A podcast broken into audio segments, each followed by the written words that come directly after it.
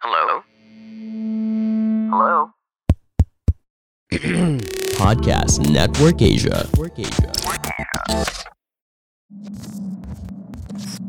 Aku mulai dari satu persatu ketakutan yang selalu menghantui. Kali ini aku tidak butuh diksi, sebab kepala aku terbakar api oleh asumsi dan tak menemukan arti selain kotak Pandora yang masih terkunci.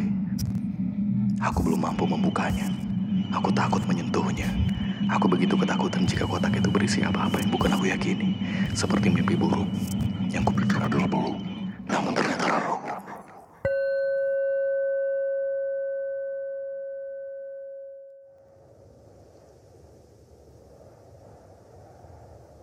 Kali ini penderitaan mengambil kendali. Setiap aksara yang kulempar seolah akan menjadi sebuah tragedi. Seperti kematian yang tidak pernah aku ingini. Seperti kehangatan yang tidak pernah abadi. Ingin rasanya aku berlari sejauh mungkin dari dunia ini. Namun yang kusadari lagi, bahwa ternyata aku tidak mampu bersembunyi.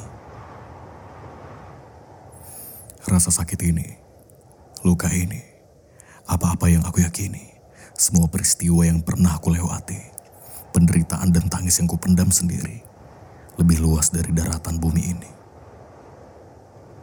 Aku tak tahu kosakata apa yang harus termaktub dalam syair buangan ini, sebab penderitaan manusia bagiku lebih dari sekadar analogi.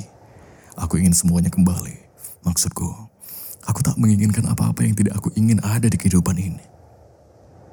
Kehilangan salah satunya. Akankah ada divestasi dari luka yang telah kukandung sendiri? Apakah ada kebebasan untuk tidak merasakan apa-apa selain kebahagiaan yang alami?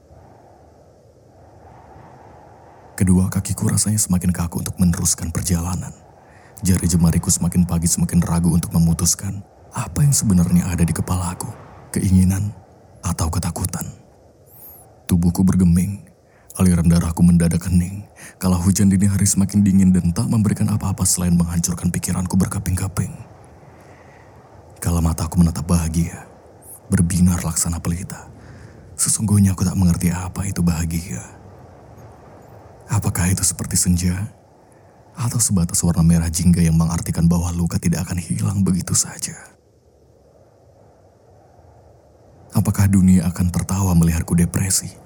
Apa aku seperti komedi putar bagi dunia ketika langkah dan pikiranku menemukan arti yang berbeda dari mereka? Atau mereka belum menemukan arti kehidupan dan siapa dirinya sendiri? Seperti puzzle yang tidak pernah mereka pecahkan sendiri. Alih-alih menemukan arti, mereka lebih giat mencari sensasi. Tunggu. Sesungguhnya aku siapa? Mengapa aku di dunia ini? Kenapa sudut pandang dunia ini hanya pada mataku? Apakah aku ada di ambang-ambang kehancuran? Atau aku sudah menjadi puing-puing yang hilang kesadaran? Semakin aku berteriak lantang, semakin besar pula ledakan yang ada di kepala. Tapi aku lelah menutup kesengsaraan dengan keceriaan. Aku bosan, mencium kesepian, memeluk kegelapan, membakar hinaan, menggapai harapan, menutup penderitaan, memasukkan senyuman, menyusun kebohongan, menyerapah kenyataan, dan atau menggenggam erat kesyukuran yang kemudian dikutuk kembali oleh hilangnya kepercayaan.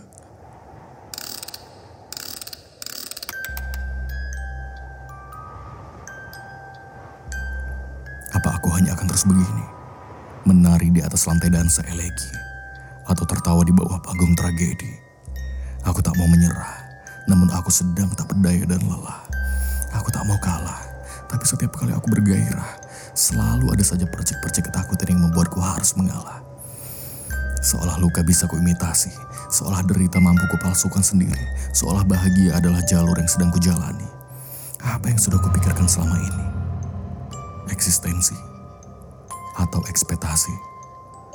Dengan elegan aku berjalan ke segala penjuru arah untuk memberikan kabar pada seluruh jagat raya bahwa aku sudah mengawini kebahagiaan.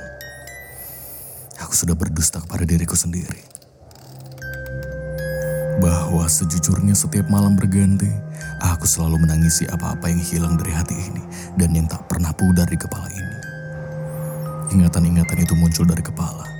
Semakin terbuka, maka semakin merdeka ia membongkar semuanya. Kenyataan, kehilangan, kekecewaan. Hingga detik-detik yang tak mampu kujawab sendirian. Kematian. Atau selama ini, dunia sudah memalsukan kebahagiaan. Hingga aku membuat program di kepalaku sendiri, seolah kehidupan adalah kenyataan yang tidak akan pernah bisa ku kendalikan seorang diri. Lalu, bagaimana dengan kalimat, aku belum mampu menemukan diriku sendiri. Jika harus berbohong dengan kalimat, aku mampu